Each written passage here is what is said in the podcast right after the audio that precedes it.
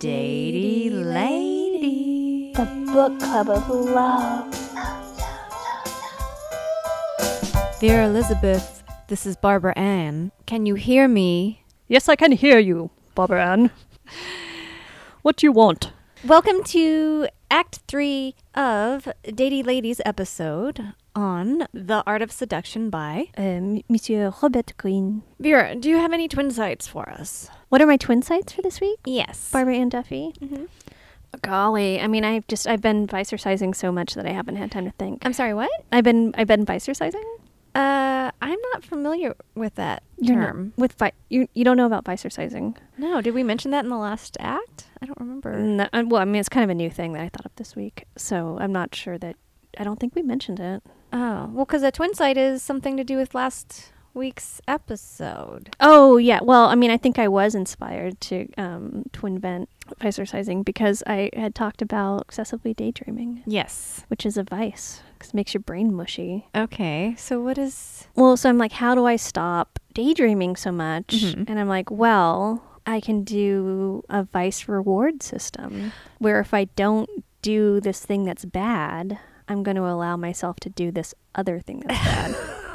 Okay.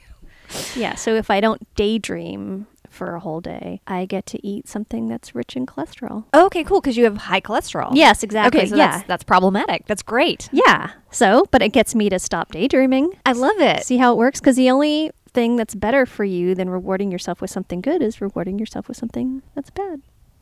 Vicercising. Okay, wh- and how do I get involved with this? Do I have to buy a DVD? Do I have to sign up on an email? Not yet. Okay. That's coming. Vicercising, it starts with you make a list of your vices. Okay. You got to name it to lame it. Na- name, okay. Name it to Am name I it. allowed to say that or will you sue me? Is that your. No, no, no, you can say it. Okay. Just say TM at the end. Okay, okay, okay. You got to name it to lame it. Alright. So, like, you might be able to tell yourself that, like, I'm just texting my ex because I want to make sure he's safe During COVID? during COVID. If you put it on your list of vices, Wait, wait, because you know that is bullshit. Yes, Yeah, yeah, exactly. okay. You, you, but but see, when you name it to lame it, you put it on your list of vices. Mhm. All of a sudden, it's not.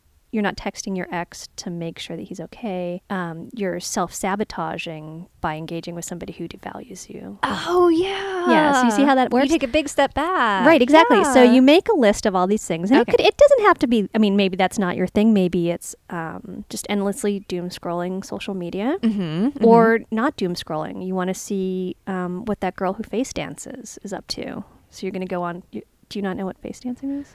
Sadly, no. No. Oh, it's like you just like you play a song and then you just go like, like that. I know. Huh. Yeah. Okay. Or you go like this. Okay. Yeah. Okay. okay. Okay. You Yeah. I guess uh, I don't know. I have three, four year olds, so maybe I don't know what face dancing is, but I now I do. okay. Okay. Um. Yeah. So there's that. You know. Um. Maybe it's picking picking at your face. Well, you know? speaking of faces, Speaking of faces, maybe Okay. it's picking at your face. Um, maybe it's not exercising. Mhm. Um, maybe it's bad self-talk. okay, you cool. know? or um, obsessing about you know a particular part of your body you don't like this week. You Mhm. know that goes on the list. Okay. Yeah, it could be. It could be a lot of these things. So you just make a list, Mm-hmm. and then you just start with like just pick two. You know what I mean? But you need two vices to two. You need two bad habits that you're currently engaged in to trade in on. Yeah, exactly. So you Okay. start with two, and you're like, which one do I really want to get rid of? Mm-hmm. In my case, it was daydreaming. Mm-hmm. So I'm gonna go ahead and make a pact with the devil and just not daydream this week, and reward myself with just eating cholesterol, just spoonfuls of cholesterol. Okay, cool. Yeah, vicercising. I love it. Thank you. Oh my God, you're welcome. Oh my God, thank you for welcoming me. for your welcoming me. Speaking of welcoming, welcome everyone to Act Three of Datey Ladies Art of Seduction. by Robert Greene. There you go. Woohoo! Vicer size. Oh, all right. Vicercise. Vicercise. I had not heard that one before, but you know I'm going to be doing some vicercising right after this. Welcome to Act 3 of the Duffy Sisters podcast called Datey Ladies on Robert Greene's The Art of Seduction. Just a reminder that Part 1, also known as Act 1, is available and you should listen to it, as well as Act 2, which is also known as Part 2. And you will understand everything that happens in this Part 3 which is also known as Part C, by listening to those other two episodes. in they're right before this, wherever you get your podcasts. And thank you very much for listening to those.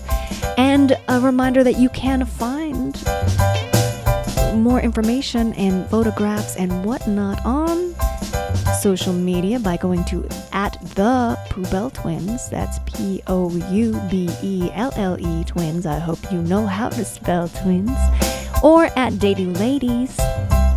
That's on Instagram. And the Duffy sisters have figured out how to connect their Instagram directly to Facebook. So you can also go to Facebook, find the Poubelle Twins, and look at the same exact stuff that you would see on Instagram right on over there. Uh, with the added bonus of a lot of stupid people talking about Trump right now. Okay, did you vote? Hope so. What else do we have coming up? We have the episode that you should listen to. Thank you so much. And uh, also, I love you. I don't. I don't usually say that, but I said it right now to you. Actually, I love you. I mean, there's no other way. Okay, I gotta go. Thank you so much. Bye. And then you're just to move on? okay. Hey, use silence to cultivate an enigmatic presence. Please. People, shut up. I should I should be doing that more often. What? Yeah. You don't talk that much. oh boy, I shouldn't be talking that much. What are you talking about? Oh, I don't know. I feel like I just talk too much sometimes. Th- that's not your problem. Really? You've got, you have a lot of problems. that's not. But talking too much is not one of them. Good to know. Um, what else do we learn? We are really jumping around. D.H. Lawrence was a dick. Oh yeah, he nugged I don't think I would like him. And now I don't know what to do about. Lady Chatterley. Yeah. Do you like that book? I did. Do I reread it or do I not waste my time? I I read it and I really liked it, and then I read it the second time, and as soon as I was done with the the sexy parts, I stopped reading it because it turns into like this book about class. Mm, class- boring. Class, yeah. Pay attention to detail. I think you should. Okay. Oh, oh, actually, there's in the intro to Pay Attention to Detail, which is chapter 11, create spectacles to dazzle their eyes. Mesmerized by what they see, they will not notice what you're really up to. And again, I have that question what are you really up to? I don't know. I mean, sexy time. Sexy time. To what end? There is a bit in here along those lines, like whatever you are after in parentheses, uh, sex, power, etc. I think it says Mm-hmm. seduction that doesn't have real intimacy. I don't know how that translates to the bedroom. How do you feel comfortable with somebody? And like you were saying with your first boyfriend, you didn't feel comfortable asking him for what you needed. Mm-hmm. I never feel comfortable until I know someone really well and there's like a there's a real authentic bond. Yeah. So is the seduction just what is that? I don't know. Maybe it is whatever you think it is. Thank you. You're welcome. Um You're welcome. Okay. Ooh, this reminded me of you, Barbara, on page 289. A quote from Lyndon Baines Johnson. You know, a man ain't worth a damn if he can't cry at the right time. Isn't that what you said? I did say that, but I have a note on that because he's saying to use it to manipulate Oh, people. okay, well. that's not what I want. um, Oh, oh, here. Oh, the exact quote about Byron, by the way. Uh, he had an infamous underlook, slightly lowering his head and glancing upward at a woman, making her tremble. tremble. Yeah.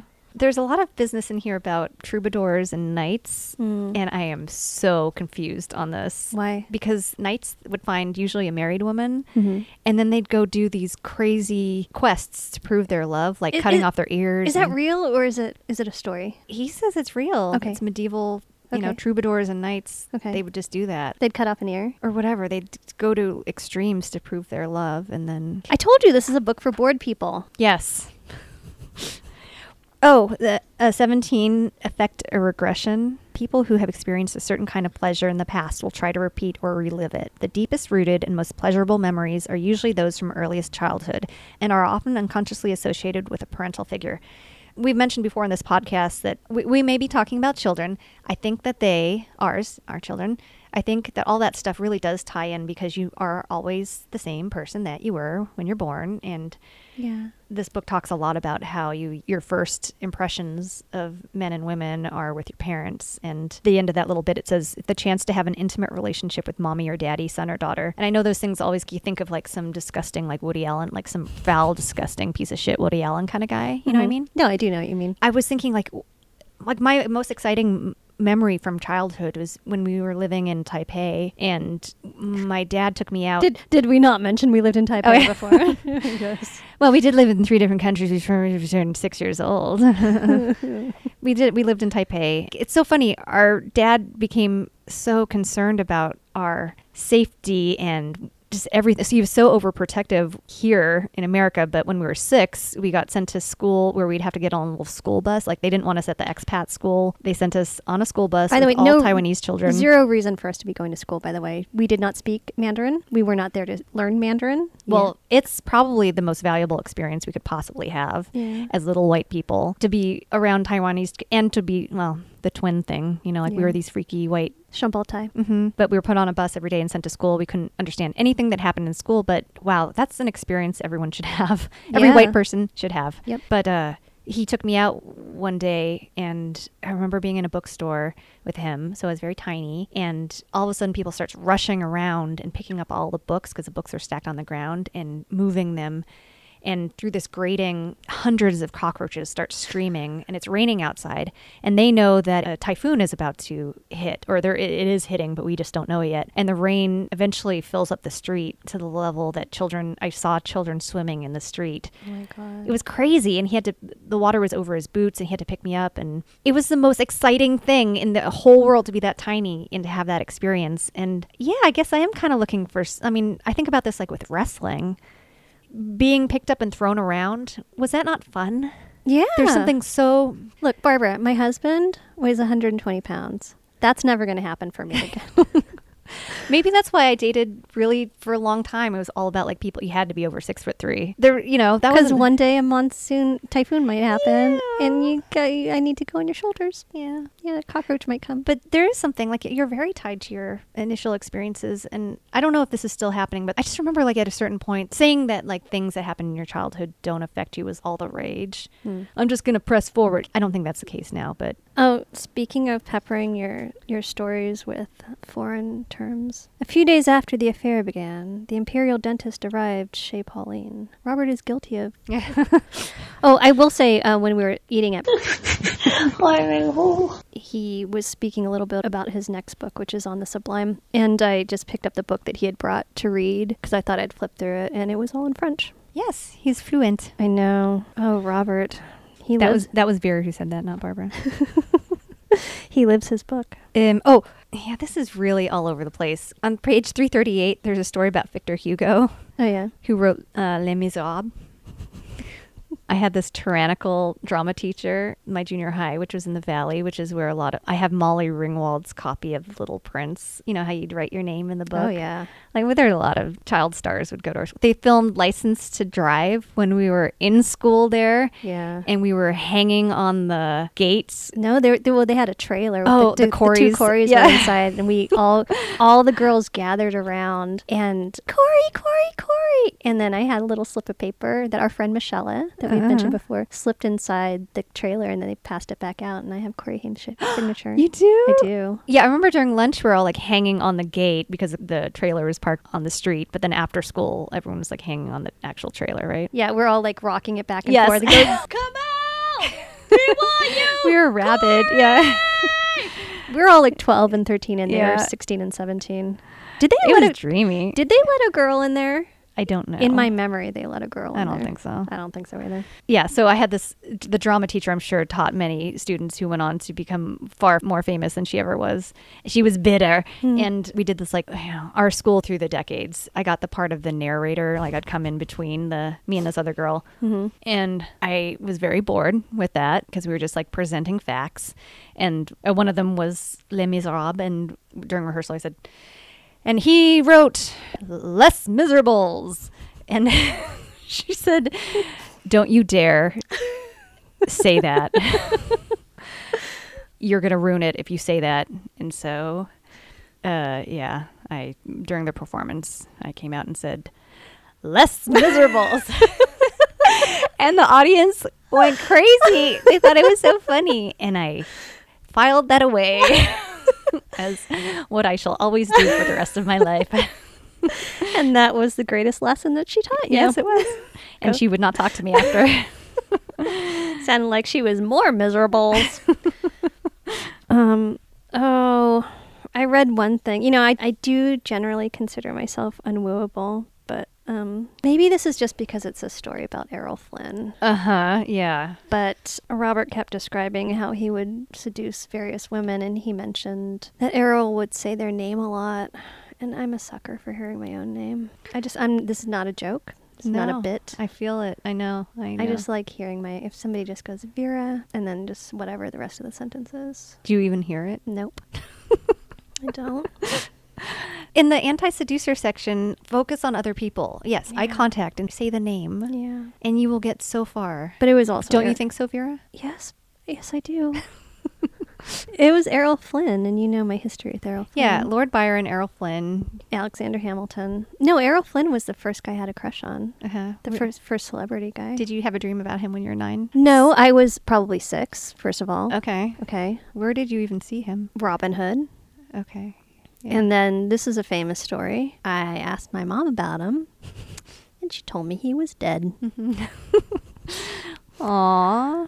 Yeah. Then we, we were living with a family at that point, and uh, one of the girl's boyfriends, teenage girl's boyfriend, had a little mustache, and so I just became in love with him instead. He and did kind of look like a tubby Errol Flynn. Um. Oh, one, at one point the girl said, "Do you want him to kiss you?" she said. Because I thought I was so slick, and uh, I said no. I was I was just embarrassed. I was so embarrassed. He had a like a nice little scar on his stomach. I remember that. From a sword fight, probably. Probably. Jumping around um, for the hot and cold coquette. Just a little side note, page 69. The young Napoleon Bonaparte, 26 at the time, had no interest in such revelries, blah, blah, blah. Uh, he'd just done some amazing things for the France. Um, I was just thinking, like, what twenty six year old hasn't? Well, I mean, it is entirely possible that if Napoleon was only 26 at this time, that Sherry Argov could have written her masterpiece at 22. No. Also, jumping around, page 49, The Dandy. There's a story about Count d'Orsay. Mm-hmm. At a London club one night, a Rothschild who was notoriously cheap accidentally dropped a gold coin on the floor and then bent down to look for it. The Count immediately whipped out a thousand franc note, worth much more than the coin, rolled it up, lit it like a candle, got down on all fours as if to help light the way for the search. Is he available? I know. That is the funniest troll. That is a, yeah, a vintage trolling. there's some really beautiful specifics, the kind of stuff that I just love. This Um, book is a jaunt through literature and history. Yeah. Oh, oh, there's also another, um, the danger of the dandy being impudent was, um, there's an example of Beau Brummel. One night at a dinner, the prince, oh, he was, his main social patron was the Prince of Wales. One night at a dinner, the prince rang for the butler and Brummel snidely remarked, do ring, Big Ben, because, uh, he had gained some weight. and then he was shown out and never spoken to again. that reminded me of when I was in sixth grade, and there was. Do you remember how sixth grade, how elementary school was fairly idyllic? Aside from the teacher who had the little boy sit in the center of a group of kids and have them all yell at him. Yeah. Aside from the teacher who tied up our friend and put him in a closet with, With a jump, rope. Yeah. Aside from the so the teachers are bad. But, yeah, the um, teachers sucked up until fifth grade. Yeah. And then we had two mysterious gals rode into town. and they rode into town on their horses of money. No, one of them one of them didn't have money, one of them did. Who They were like yeah, Heather didn't and Leah Oh. did, and they were like these opposing forces. Yeah. And um, yeah, it was crazy. The whole social dynamic changed. Yeah. I was kind of led into the rich girls world. And there was this moment when we we're all sit. I could tell you exactly where we're sitting in the auditorium. And she was surrounded by her little sycophant friends, including me. And um, what she was sensitive about was her weight. Mhm. And um, to kind of like knock her down a little bit, there's a joke that she was a, a BFF, not just a BF, a baby fat friend. And no, she was mean. And it was one of those moments where like I called her a BFF thinking that everyone would laugh and it was just like dead silence. and I- Everybody's fans went up. Yes. I was um, the marquise in the opera. Um, and yeah, she uh, she uninvited me to her um, sixth grade graduation party, and then my boyfriend, who was in who lived down the street from her in in the Hollywood Hills, uh, broke up with me. Because over all over BFF. yes, because it was a so it was totally like the French court in the 1700s. And It- where was I? you were a little pauper I was a little you were pauper. sad and Yeah. dirty in the streets, but Uh-huh. you were saved from all this garbage, this courtier garbage. Thank you, Marquise, for for appreciating my lowly status and how I should just be thankful that I wasn't. I. Are you talking to me? You're right, Barbara. I was saved from that stuff. I didn't know how good I had it in the gutter uh, with the uh, with the bubonic plagues. hmm Something about uh, look, being in a gutter to looking up at the stars. like, you know that thing I'm talking about? I think it's on a fridge magnet I somewhere. do, yeah. I that's do. where you were. That's where I was. Yeah. If you want to know what it's like being a twin, there's that's a little bit of it right there. I cannot tell you guys apart, but I like you and not you. Well, you were you decided you were ugly, No, I was told I was ugly. but you believed it. I did, and it's made all the difference in my life because I developed a personality. I did. Personality. That's what this podcast is about. Uh, can you cut every, I'm cutting every all of last bit of that? Yeah, Thank you. It's all going away. yeah. Wait, oh, wait, there, oh, Wait, no, I have something Yeah, to say. okay, is that all right? No, it's not okay. what is it? At the end, I think Robert inadvertently gives some really good advice on marriage and breaking up with people. Um, maintain mystery. Familiarity is the death of seduction. Yeah, you should maybe still do that a little bit in your marriage. I'm not going to read the whole thing, but maintain lightness. Seduction is a game, not a matter of life and death. There will be a tendency in the post phase to take things more seriously and personally and to whine about behavior that does not please you. I'd say you can keep that going in marriage Yeah. the post phase for me, you know, is the um, 19 and a half years that followed our courtship, mm-hmm. me and Blaine. Um, and then he talks about breakups. I mentioned this a little earlier, but avoid the slow burnout. Often one person becomes disenchanted but lacks the courage to make the break. Instead, he or she withdraws inside. As an absence, this psychological step may inadvertently reignite the other person's desire, and a frustrating cycle begins of pursuit and retreat. Everything unravels slowly. Once you feel disenchanted and know it is over, end it quickly without apology. Yeah, that's me and Marlon, just like that, spiraling into hell with the. Yeah. It's a, it's the kind thing to do. It is the kind thing to do. Have I said this before? How much I hate when someone goes like, "I don't want to break her heart, man. She loves me so much," or like, that's never. No, If- that's if- you being a coward and Yeah. wanting to do and it. if you're at that point, then no one is happy anyway. There's no way that that your partner is happy if you're already if you're not in that loving place. Yeah. Yeah, you don't stay with somebody out of pity. If you're doing that, it's because you just don't have the balls or the ovaries to to pull the trigger. Um, do you have more to say? Because I can talk a little bit about the very ending. Do you have another point, Barbara? I would like to say that there's two stories in here that I wish weren't in here. What are they? There's the Scheherazade story. King Fuckface murders a virgin every night until Scheherazade outwits him. I don't just don't. I just don't. Is that a real story? It's a real story. Is it? It's a story. Oh, it's a real story. You don't need to read about virgins getting I killed. just don't. I just don't think that stuff needs to be. Look, no one reads books anymore. No one knows shit that's not on TikTok. Like, let some stories die. You know what I mean? Um, I, well, you know, this book was written 20 years ago, so I wonder if if Robert wrote it today, if there's anything he would change. What do you mm, think? I have no idea. How would we know that? I don't know. In the reversal for the back to the letters thing, Mm-hmm. gosh, it just sounds like so fun. I want to do some of the seducing. Yeah. But I'm thinking, like, I thought about this one guy who was, um, I was at a job and we never made a connection while I was there, but I, Yeah. ki- I knew he was kind of interested in me. And so we went out one night and I, like, had started this whole seductive process with him. Like, I thought it'd be really, Mm-hmm. And we went out for a drink and he talked about himself the whole time and we just, we, like, we didn't have a connection. And I was very Yeah. shy. Like, Yeah. I was, I was intimidated, even though I wanted to, you know, something, this, to turn into something. Mm-hmm. And then that night, like, he walked me to the door and he was like, can I come up? Yeah. Okay. I was like, no, I, you know, I don't. and You've activated zilch in me. You Yeah, know, yeah. It would be so unfulfilling to Read have- the womb. You know what I mean?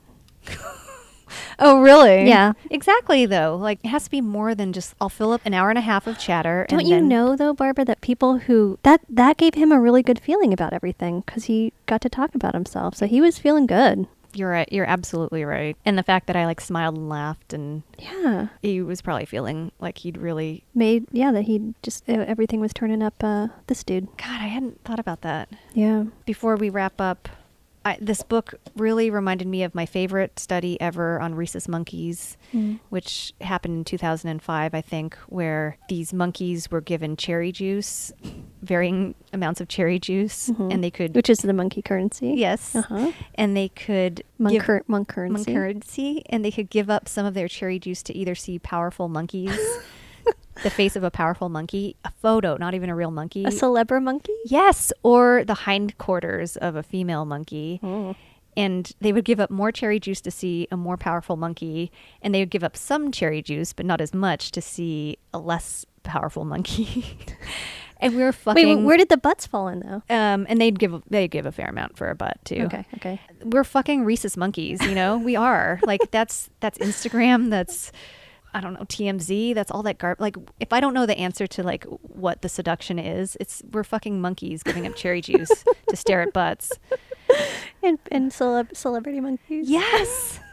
We are though. That makes more sense to me. Like pu- putting this book in that context makes more sense to me than just getting a having a fuck. You know? Like that's what seduction is. It's returning to your animalistic roots. So how would you like to wrap up? Well, this, this has been a crazy podcast. That's true.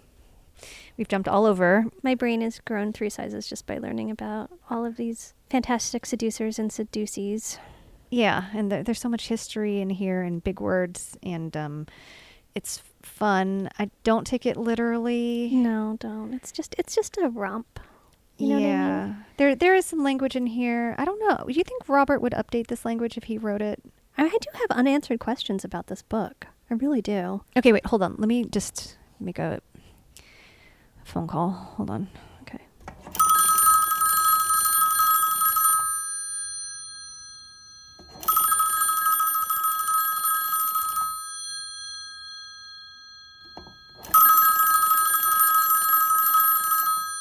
We don't speak to you in a French accent. Are you comfortable with us using these weird American? Oui, mais, mais je vais répondre en français, donc Mm. on devrait se parler en français.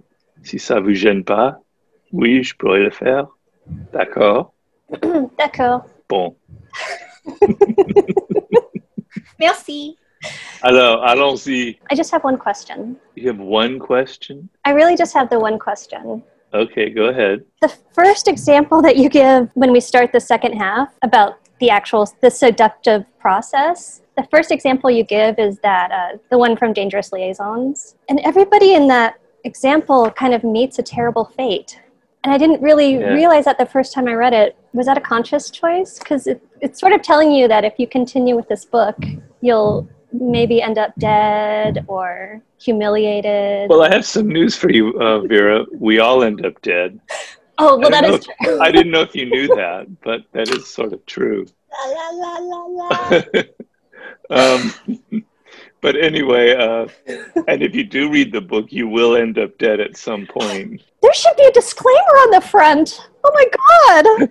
I had, no I idea. mean, maybe, you know, I'm not of the Valentine's Day chocolates and roses kind of person. You know, when I approach seduction, seduction, I think has a has to have a slight transgressive, even a slight touch of evil about it. Otherwise, it's not seductive. So the fact that you know, love and death are often paired together in literature and in poetry, you know, it was a fine association for me. And that stuff happens. But the point of re- of choosing that story was not that they were going to die. It's that he chose her because it was a challenge. Because this isn't normally the kind of woman he tries to seduce. She's a prude, mm-hmm. so it's an incredible challenge, and it's someone who's the opposite of him. So the idea in that story is the person that you choose to seduce or you choose to fall in love with shouldn't be just like the obvious choice. It shouldn't be like shooting fish in a barrel. If you're a real seducer, you want a challenge. You want somebody that nobody else would try to seduce. It's going to really train you and bring out the best of your seduction skills. and also with someone who's very different from you, there can be an incredible kind of spark and charge between you. Because by the time he actually does seduce the president, it's incredibly powerful, right? Because he had to go through so many hurdles. He had to do the impossible to seduce a prude like that. So it's much more powerful in the end than if he had chosen like a libertine woman in the 18th century France. So well, that story would be over very quickly, right? If it was. Yes, it would be. Yes. Yes, it would be. Yeah. So that's sort of the main point. Not that not that you're going to die if you do a seduction, but you will die at some point. I, you know, as I said before. Well, I mean, I'm glad I read this book then, because. what about shunning from society? Is that something you might expect if you were to engage in in the lessons of this book?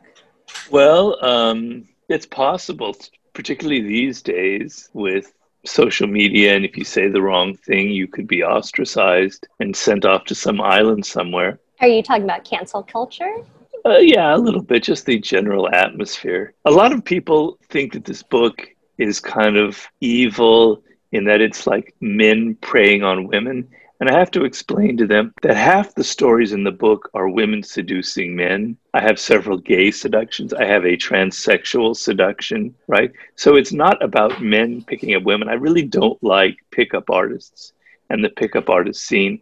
In fact, I say that seduction was something invented by women. It's kind of an art they created and kind of refined. So it's not a book for predatory males because, you know, if you're using the pickup art, those are just like gimmicks whereas seduction is is like a real kind of psychological penetration.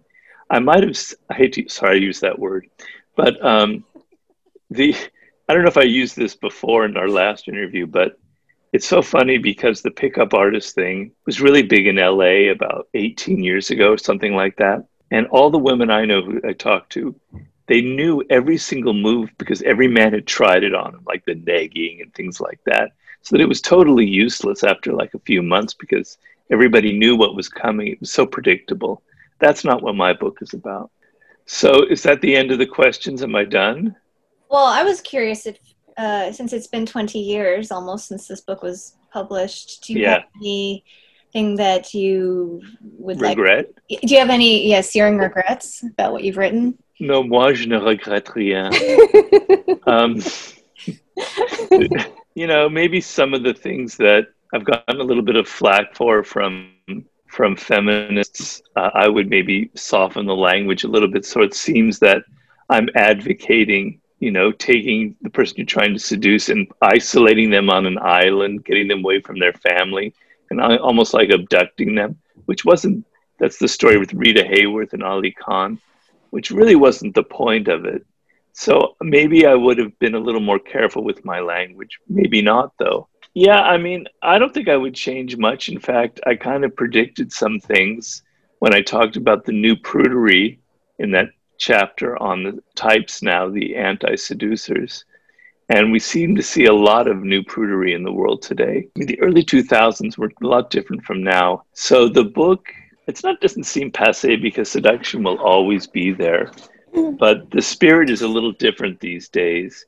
And I think to be a seducer and to be seductive is actually even more transgressive because of the culture, because everyone's supposed to be so honest and authentic. You're not supposed to play games. You're just supposed to be who you are. You know, if anything, it, people are more apt to be seduced because they have so many guards and walls up and they're so nervous and, and worried. And, and so there's much more material for seducing, I think, now than ever before. Good answer. Good answer. Yeah. What so do I get for it? Um, well, you don't have to write a second edition, number one. okay. Don't worry about that. Maybe, do we have any other questions for Robert while we have him? We're never going to get him again. He's very, very difficult. Oh, I know. I mean, um, he's also difficult to get. Well, that's part of being seductive. That's true. Yeah. Playing I agree. Yeah. How many years have we waited to find an excuse to get Robert to talk to us again? Well, we had to invent this entire podcast just to do this. Oh, right. That yeah, was... right. Oh, I really believe that. You had me on like um, about eight years ago, if I remember correctly, or seven years ago. eight. It was 2012. And we just re listened to that. It's so delightful. Oh, really? Yeah.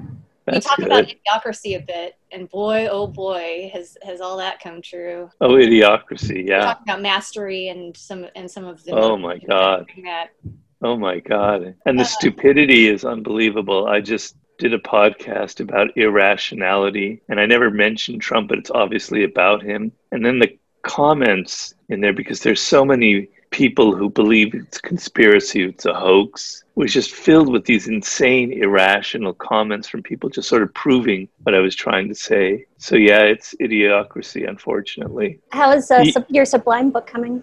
Well, I'm just started the writing like two days ago, and it's it's a slog. I mean, um, the first chapter is kind of has a lot of science in it, like physics and astrophysics, and I don't want to be come off as like an idiot. Speaking of idiocracy, so I have to combine all of these books, and I'm not a physicist, as you know. So uh, I'm kind of a little bit over my head, and I'm trying to be careful. Once I get over that hurdle, the rest of the book should come a lot more easily. But reading the book should be the equivalent of several ayahuasca trips. You Oh know? my goodness! Wow.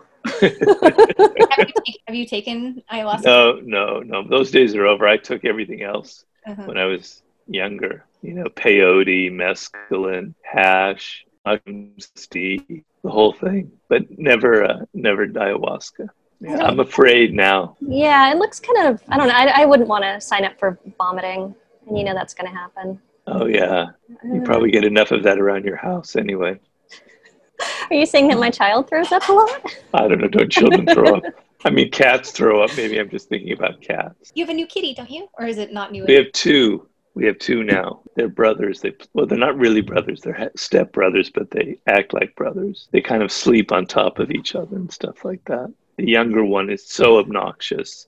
I've been doing interviews in here on Zoom, and he just comes in and knocks the iPhone off and does all this stuff. So I kind of keep him out of the room. Barbara, we, we probably only have Robert for another second. Is there anything else we need to? Um, I guess you could just tell us how much you miss us, and then we Yeah, if you want to. how, how excited you are to be on our show. And I it's been every day I think about how much I miss the Poubelle twins and the hole in my heart and how I don't think I'll ever get over the fact that this is only the second podcast in what 5,000 years that I've done with you guys. Yeah. I don't know, there's maybe more years than that, but so yeah, it's it's pretty deep and, and pretty earth shattering, but I'll get over it at some point. okay, Excuse me, my eye is watering right now.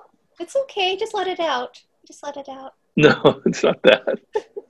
Well, thank you for squeezing us into your busy schedule. Yes. Well, anytime. I'm always available for a squeeze. And you ladies have a, a wonderful, you know, lockdown and uh, stay safe. You too. And I'll see you in like another eight or 20 years or whatever it is. Right? Ok, Duffy, Duffy, Duff- Duffy. On se verra tout à l'heure, j'espère. Oui. Oui. Que tout va bien avec vous. Oui. Avec les enfants. Et les chats pour toi? Oui, merci bien. Et avec les bruits et tout ça. All right, ladies. Thanks, I see you soon. Bye-bye. Okay, take care. Bye bye.